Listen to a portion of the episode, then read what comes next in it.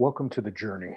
Um, the journey, as uh, as we have been doing now, coming up on two years, and this being episode um, 100, um, is uh, essentially a stories, uh, a, a, group of stories, primarily conversations, but but also um, they have been uh, uh, stories of individuals who have uh, maybe had ordinary lives, but because of some type of setback, some type of uh, uh, maybe a, a stumbling, uh, maybe a failure, maybe either through mental illness, through uh, suicide, through addiction, or possibly even a change in. Uh, a job or career or a change in direction um, as a result of something, or maybe just a restlessness individuals have come on um, come on the journey and shared um, their stories over the last two years of how they uh, learned from that uh, failure or setback uh, and or um, maybe something that was calling them and, and pushing them out of their comfort zone and that they wanted to do something um, something more than they had been up to this to this point. This particular episode, as I mentioned, episode 100, is really kind of a, uh, a reflection on uh, some of the things that I had learned over this time period. It, it has been an interesting, uh, interesting two years, uh, and had some phenomenal guests. Um, that have done amazing things not only with their life, um, but then also uh, the impact that they've had on other individuals. Um, we've had certain individuals on numerous times. Kylie Lewis and Dalton Bullard and Xavier Whitford have been on uh, numerous times, uh, as well as uh, Rob Young has come on and, and shared his uh, his story and, and what different impacts that they have made for their community as well as the transformations in their life. We have had uh, some un, un, uh, the good fortune of being able to capture some some stories and then tragically um, lives have been cut short. Uh, Ryan Hoskins' uh, story that uh, he was able to share his story of uh, recovery um, from his addictions and then unfortunately died a few months later in a tragic car accident. And Leisha Neubauer um, being able to share her story um, of, of not only being uh, a mental, a women's advocate, women's right advocate, and an advocate for mental health, but her own story of her journey with cancer and how she had learned how to embrace life and uh, be able to save her life with the time period that she had while she was battling cancer. So it has been a pretty amazing journey in itself. Um, when Dalton and I started this process, Dalton was my original producer, and, and my son Caleb has now been the producer for the past uh, uh, six months, nine months right now. Uh, we talked about the idea that we need to just get started with this. Uh, and this again, this was in the beginning of, of 90, uh, mid year of 98, we talked about this idea that we just need to start recognizing that if we give 100% at this particular time period, that this will be a learning process, that we will continue to improve and continue to get better um, as we learn more and more about how to do this. Um, and, and I think that we've definitely learned a, a, ton. I know I've learned a ton during this time period. And one of those things uh, has been we went from doing all in person uh, interviews to uh, last April or so, April of 20. We started doing everything via a Zoom or a, a re, well, Zoom would be the way that we we did a lot of the recordings and then produce them from there because of the uh, pandemic of, of 2020 with uh, with COVID. So today, what I want to talk about is I want to talk about um, the journey of developing resiliency. Um, and how uh, I went about in my own life reflecting on that, and how some of the things that have happened in my life, how that has been an experience in which, um, for me, to being uh, to being able to uh, develop resiliency. Uh, this probably starts back uh, um, like many things. I've had I had a major setback uh, three years ago. I have shared before about the accident that that I had when I was out in Colorado um, with Caleb hiking, and that uh, that accident led to um, uh, almost a complete uh, uh, rupture of my quadricep tendon and led to an emergency surgery um, in Aspen um, after they had rescued me off the mountain.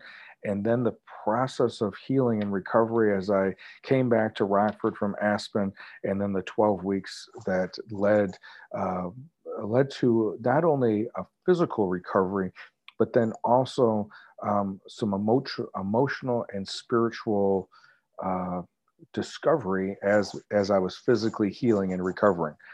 Um, and one of those things that came out of that was a deeper dive into um, Ryan Holiday's work um, in The Obstacles the Way, and a further uh, journey of discovering about Joseph Campbell's uh, uh, hero's journey. And I've, I've talked many times about the, the hero's journey of, of moving from an order or a normal into uh, being thrust into um, a disorder, or that is sometimes considered the abyss or the initiation phase or the dark night of the soul. And there, in that phase, is where we learn about our stuff, learn about ourself, the stuff that may be holding us back, um, the the dragons or the the the demons that we may have that we have to address. Maybe those uh, fears those insecurities those things that we've been avoiding um, maybe it has to do with a secret um, something that may be going on that we have been uh, busy uh, trying to create a life that would be maybe out of compensation or out of uh, uh, of trying to find a way of of creating a creating some level of life or success. But really this whole time uh, what we may be searching for is this uh, this peace that's been inside. And that those things that we've been avoiding those things that we've been trying to um, uh, compensate for uh, those fears that we have may them in themselves those particular obstacles may very well hold um, some level of secret of something that we have to go through um, for, for some level of self-discovery that is then awaits for us to then uh, bring back to uh, the people that need it. Maybe it's our family, maybe it's our friends, maybe it's our clients, uh, maybe it's the students that we work with um, or our customers. And that is that cycle of order, disorder, and reorder. Um, for myself, uh, I've always enjoyed history and always enjoyed looking at historical figures. Um, regardless of it is uh, when I was young and and looking at who would be uh, the archetypal heroes of of my life. Uh, originally, it was. Uh, at that time, football players, and then later it was also stories of, of Native American um, uh, leaders and, and warriors at that time and then studying also during the Civil War era and World War II era and different individuals and what they did during those time periods. Later, it was in time periods of when I was um, when I was working uh, and had different things, regardless if it was in athletics or later in business, I would look th- look at different leaders at different times and what did they do during the Great Depression? What did they do during World War II? What did they do during different different aspects of, of history and how did they navigate through that? Um, we just recently went through the 2020 election and um, and I look back on uh, the ups and downs politically of of Abraham Lincoln's career, who clearly had more defeats as a career politician and more defeats as a businessman than he did have victories. And then when he did win um, uh, the presidential election, he came into a time period that that it was the United States was at such a struggle um, that we were what we think today is the Great Divide. Um, that's happening in the United States.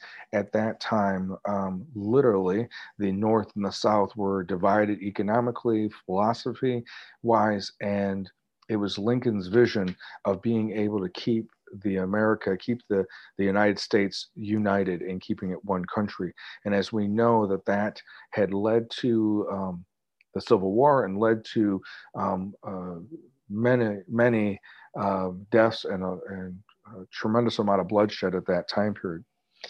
I think looking at how did Lincoln navigate through that, navigate through the war, and then his uh, uh, projections of how to do the Reconstruction project as he saw the war coming to an end is things that we can learn learn about and learn from during this time period.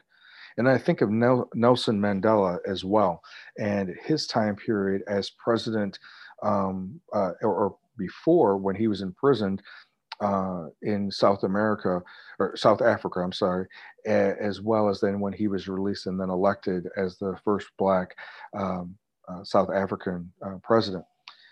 There is uh, a passage that I want to read um, that I think is also something that we can learn from. Starts off After becoming president, I asked some of my bodyguard members to go for a walk in town. After the walk, we went for lunch at a restaurant. We sat in one of the most central ones, and each of us asked what we wanted. And after a bit of waiting, the waiter who brought our menus appeared. And at that moment, I realized that at the table that was right in front of ours, there was a single man waiting to be served also. When he was served, I told one of my soldiers, Go ask that man to join us. The soldier went and transmitted my invitation. The man stood up, took the plate, and sat next to me. While eating, his, his hands were constantly shaking and he didn't lift his head from the food. And when we finished, uh, yeah, when we finished, he waved at me without even looking at me. I shook his hand and he walked away. The soldier said to me, President Mandela, that man must be very sick as his hands wouldn't stop shaking while he was eating. Not at all. The reason for his tremor is another. They looked at me weird and said to them, That man was the guardian of the jail I was locked up in. Often after torture, uh, the torture that I was subjected to, I screamed and cried for water, and he came to humili- humiliate me even more. He laughed at me, and instead of giving me water, he urinated on my head. He wasn't sick. He was scared and shook, maybe fearing that I, now that I'm president of South Africa, would send him to jail and do the same thing he did with me, torturing and humiliating him. But that's not me. That behavior is not part of my character nor my ethics. Minds that, minds that seek revenge destroy states, while those that seek reconciliation build nations. Nelson Mandela. I think um, as I reflect on that story, that at the time when President Mandela had the, all the power at his disposal, that he showed um, not only um, mercy and, and, grace, that but he showed this compassion for this um, for this particular individual that previous in a different type of uh, scenario um, took advantage of his position and further humiliated uh, someone that was a captive. Now, when he could have gotten uh, uh, a type of justice, and probably some people would feel uh, deserve that, he chose to show a greater principle, a, gr- a greater um, moral value of showing um, a compassion, showing a grace and, and a mercy for the individual, and maybe by doing that, showed him, showed this particular individual a different way of how he could do his life. That is an example um, for me. Uh, those two, what Lincoln did, what Mandela did, that in their life, through their suffering, through their struggle, which we're all going to have, all of us are going to have some level uh, of suffering because it's part of life, that they both equally knew that each of us are going to suffer, as Richard Rohr um, talks about, but we each have a choice. Are we going to transform from our pain or are we going to transmit it? Richard Rohr's quote says If you do not transform your pain, you will almost certainly transmit it. Let me share that again. If you do not transform your pain, you will almost certainly transmit it. In other words, none of us uh, choose the suffering that we currently have, the setbacks, the losses that we have. Maybe, yes, we did have choices that may have set that up or, or contributed to um, some type of loss or some type of setback or some type of failure, but that was not our intent. Um, the suffering that comes with that loss is a byproduct of life. And what we do with that suffering is entirely up to us. We can either do the work of transformation and learning um, from the setback and, and seeking out what is what is the gold within uh, within the pain, or we can ignore that and suppress it, attempt for it to hopefully go away, and then uh, unfortunately maybe transmit that to someone that may um, be one of our loved ones or someone that may be innocent. What I'd like to share um, today is seven steps to develop resiliency, which is an aspect or a part of transformation, which is an aspect of being in that uh, disorder phase. The first thing to keep in mind when we find ourselves with some type of setback or some type of um, loss is recognizing that each and each one of us are called to a bigger story. I know that for myself that I needed to to uh, believe that uh, that that my life and, and, the individuals around me, similar to uh, Lincoln, similar to Mandela, that it was uh, is part of a bigger story. That Lincoln's uh, contribution to the United States um, was was more than just his own life, but that it led as a model um, and a way for the the United States of America to continue to um, to work to to be the United States um, instead of a divided and splitting our splitting our country into two separate countries. And Mandela, Mandela is suffering of being in prison and the torturing and the beatings that he endured, that it was part of a bigger story, a way of of unifying a country, um, breaking the the discrimination and the separate separateness of uh, of what was happening in South America based upon um, based upon race and how to lead a people to being able to be a model of that integration of, of two different uh, cultures as well as two different races. So, number one is recognizing that you are part of a bigger story, that what's currently happening is not. Uh, is not the story, it's just part of that story. And number two is what we consider in, in counseling, um, counseling 101, is that what is it that you can control? There's a lot of things in life that we can't control. Um, but what we know that we can control for sure is first, I'm able to control what I choose to do. And number two, I'm able to control my thought process. Number one, I can I can choose to stand up. I can choose to sit down.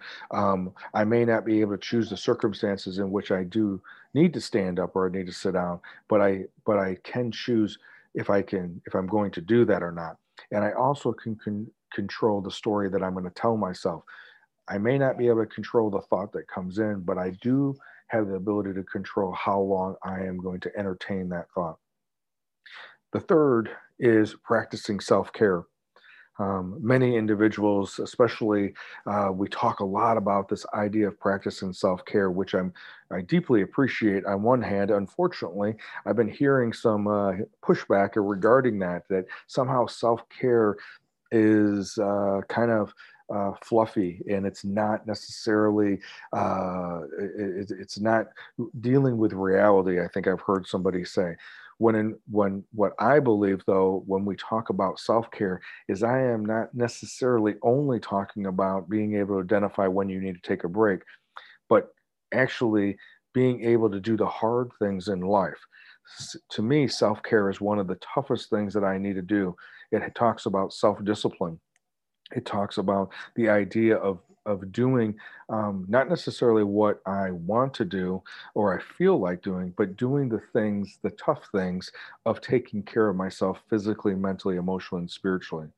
So, what are some of those things that we need to do to take care of ourselves physically so that we have the reserves and we have the energy and the capacity to be able to um, uh, to to to change my mindset and change uh, and or at least influence changing my circumstances that i physically need to make sure that i get adequate amount of sleep to make sure that my sleep hygiene and having a high quality of sleep and then also a quantity of sleep as well. I know that that has been a struggle in my life of being able to try to get away with uh, four to six hours of sleep when what i'm recognizing now that i need I need closer to that seven to nine hours of sleep. Um, and that the quality of the sleep is is high, and that I'm able to get into that deeper sleep and that deeper REM sleep. Um, that I'm able to make sure that I have um, proper nutrition, that I'm able to uh, choose to um, nourish my body with foods that are, are actually um, uh, high quality whole foods and avoid foods that have um, empty calories, making sure that I have proper hydration, and then making sure that I have um, a proper amount of uh, regular, consistent exercise.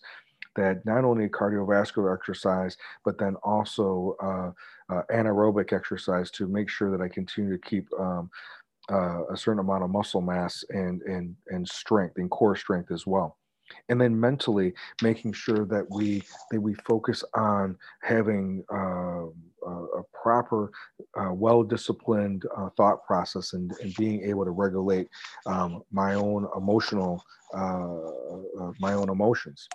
And so what are some things that we can do?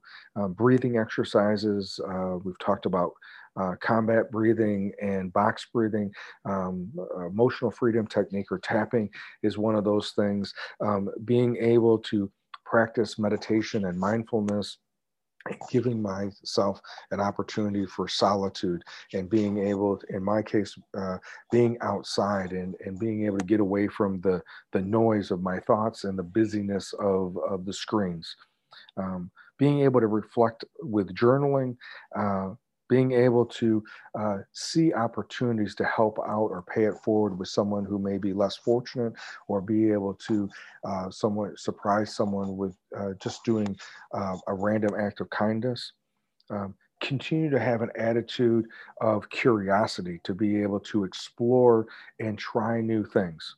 And then um, just as this talk is specifically talking about being around and surrounding myself with stories of either in person or stories of historical figures of people who have overcome difficult things and have uh, stories of resiliency in their life.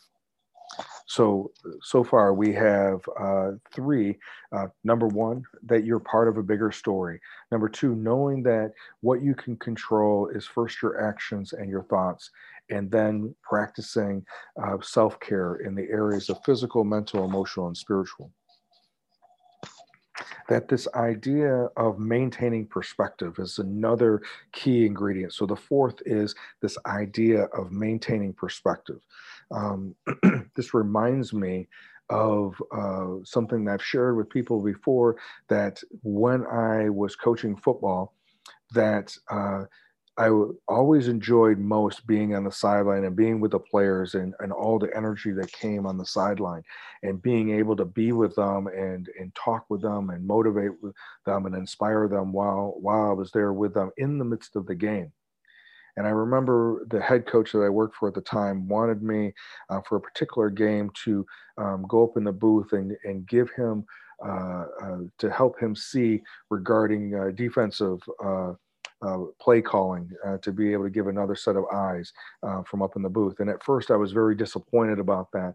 And then, after spending time um, with that game being in the booth, I recognized the benefit of having a higher um, altitude in this case and, and a different perspective because the things that I could see unfolding on the field and the the different plays and how our players were playing i was able to give feedback and able to coach them different from the booth being able to see the whole field versus on the sideline where i was in the midst of it and could only see um, uh, directly what was in front of me. And probably also being that the height that i am i wasn't able to see as as um, as, as, as over the whole field um, but from the from the booth from that higher altitude i was able to see a much bigger picture and that that definitely gave me a broader perspective. Um, so this idea of maintaining, maintaining a perspective, looking at things from uh, not just what's in front of me, but then also this broader perspective as well. Number five is this idea of practicing cognitive reframing or cognitive restructuring. In other words, practicing uh, being able to see things uh, not just from a different perspective, but then seeing things in a way of instead of maybe half empty, how do I see uh, not just either half empty or half full, but recognizing that maybe it is just, uh, let's say, six ounces of liquid in a 12 ounce glass. Maybe the this idea of just looking at it for what it is objectively regarding uh, uh, regarding that aspect of how much liquid is in the glass versus this added story of it being half full or half empty um, based upon my story that I tell myself. The other aspect of it, and this just recently happened to me um, a few months ago, I did that thing that um, other other probably everybody listening has done at one time or not. I uh, could not find my keys to my vehicle thank goodness that I had an extra set of, of keys to my truck. And um, so I, for the most part, I had, I had avoided any major uh, catastrophe or any major expenses because I just used that extra set. Though I was concerned at this point because now I have, I'm now using the only set of keys that I have. Um, so as you may have gone through something similar to this, um, I could not find these keys.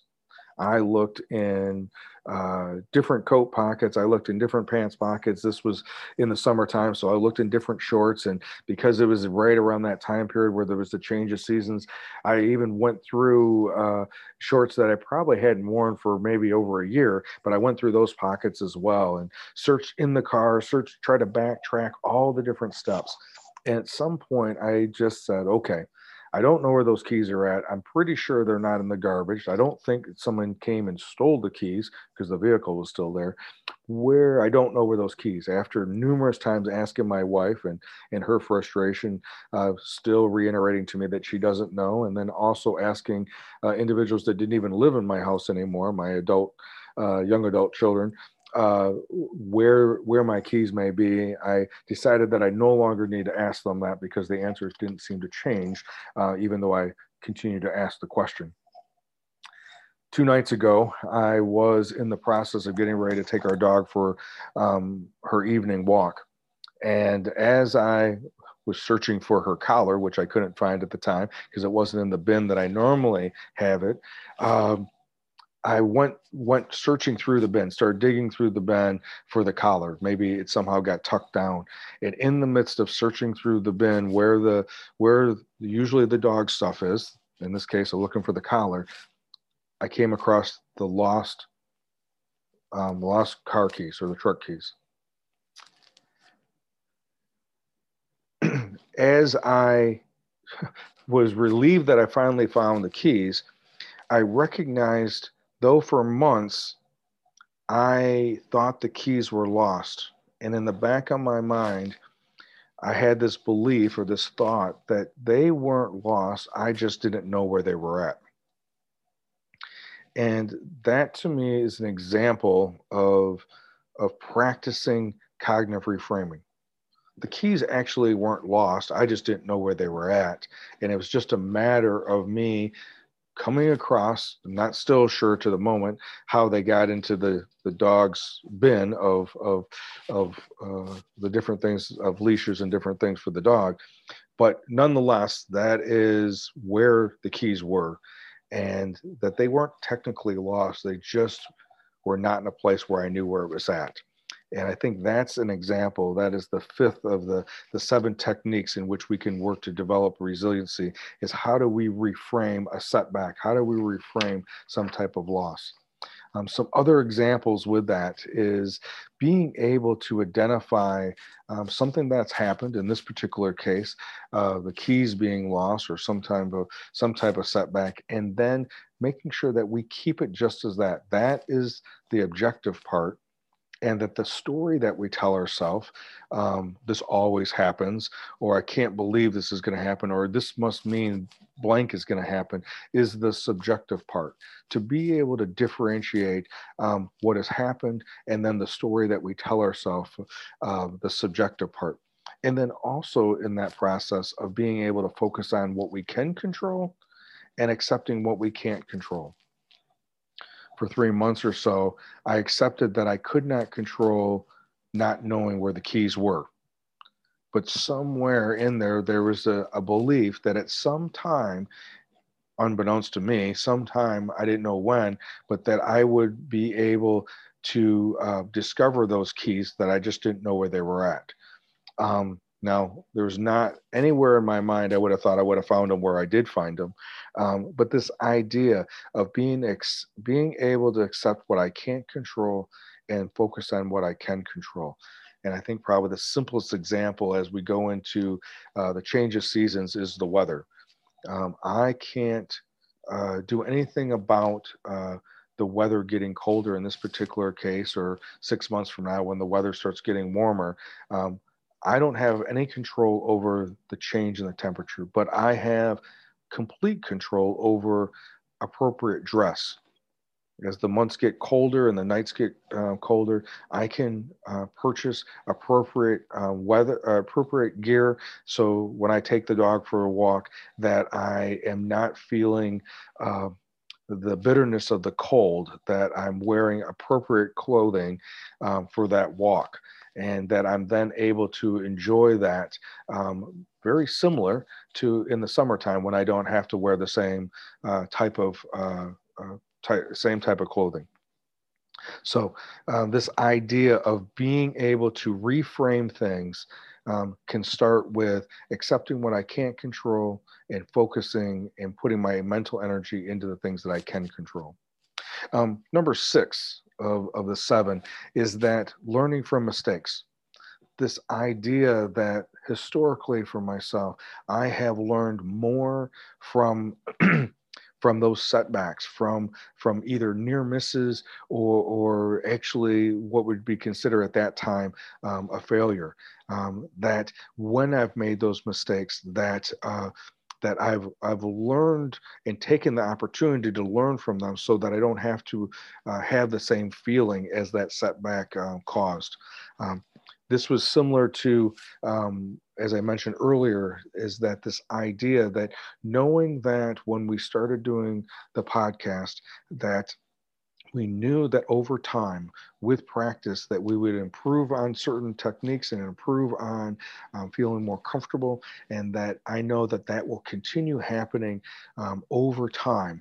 That this may be the 100th episode of doing this that by the time we do the 200th episode that it will continue to improve and and continue to learn new techniques of of of being able to dissect things being able to interview being able to hear and being able to capture stories.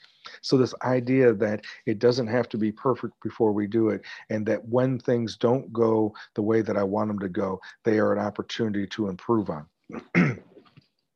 And this idea that goes along with that is that the greater the obstacle, the greater the opportunity for growth. Um, none of us want to go through any significant setbacks or losses, but when they do, or when barriers are in our way, um, to to being able to ground ourselves and being able to look at, okay, I don't have to respond in an emotional way. Allow myself to get first grounded and then being able to what is the best perspective that i can that i can take from this? What is the best plan of action that i can take from this? And recognizing as new information comes that i can then pivot with that new information and then make an adaptation and make a change. The seventh um, uh, step in resiliency and for me is one of the most important things is being able to being able to remember that the story that I'm going to tell at some future time is the story that I'm currently write, currently writing.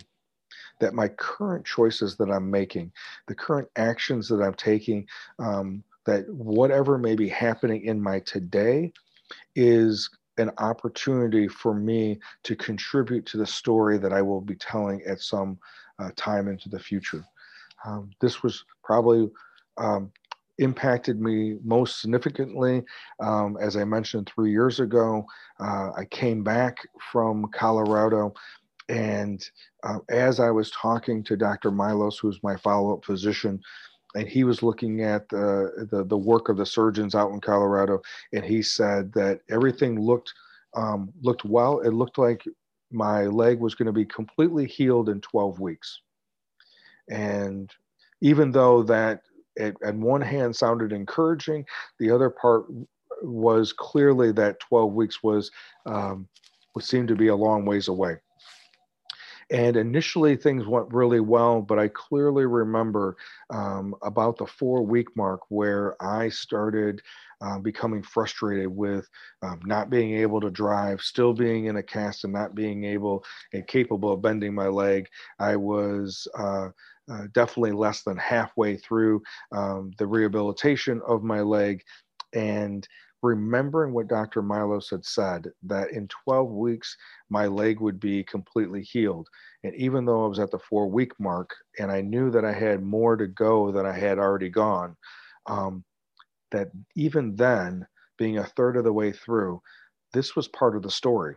And me being in a bad mood in that particular day and being grumpy and being upset about it, I clearly recognized that that was going to be part of the story as well and how long I was in that bad mood, how long I was stuck in that that space was also going to be the story. And what was I doing to get out of that uh, mindset and get into a, a more life-giving or healthy mindset so that I could continue um, the, not only the rehab work, but then keeping my um, mental and emotional and, and spiritual well-being um, also fit.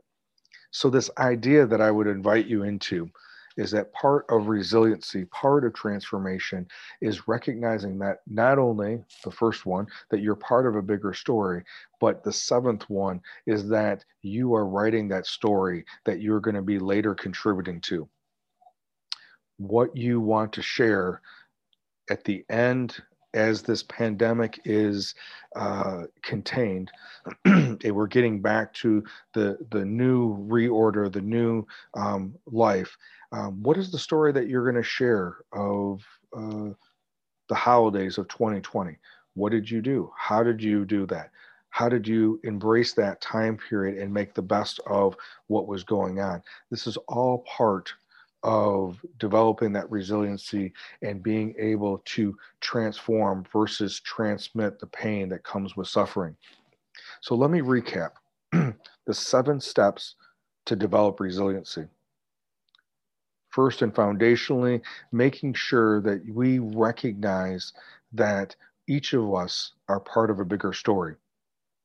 That number two, what is it that we can control? That we can control our, our our behavioral choices and we can control the story that we tell ourselves or the thoughts that we have and we can regulate our emotions to practice self-care from a physical mental emotional and spiritual standpoint to be able to maintain perspective that recognizing that sometimes we need to get a broader bigger perspective and look at that what is it from a different angle to be able to practice cognitive restructuring and reframing, to be able to recognize that maybe that it is six ounces of liquid in a 12 ounce glass, that it doesn't necessarily have to be half empty or half full, that maybe it's just six ounces of liquid.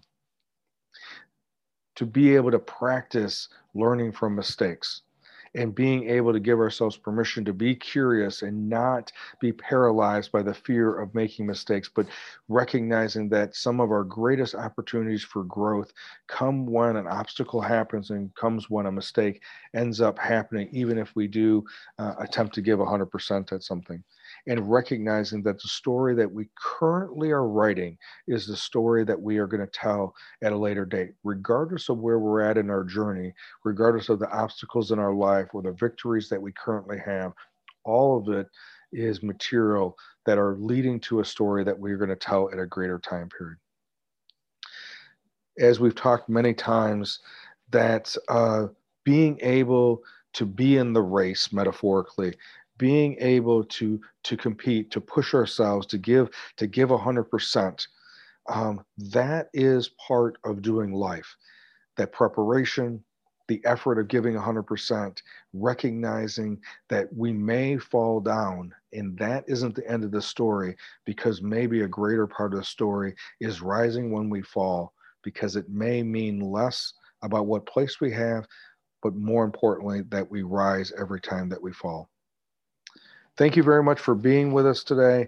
Um, I hope you uh, will take in consideration um, that each and every one of us have the opportunity to continue developing resiliency, and resiliency can become part of, of a lifestyle and a mindset that when our setbacks happen, when um, losses of, of different types of losses happen, that um, they will just be part of a greater story that you'll be telling, and that transformation um, can happen. Thank you, more, thank you very much for being with us, and I look forward to being with you again.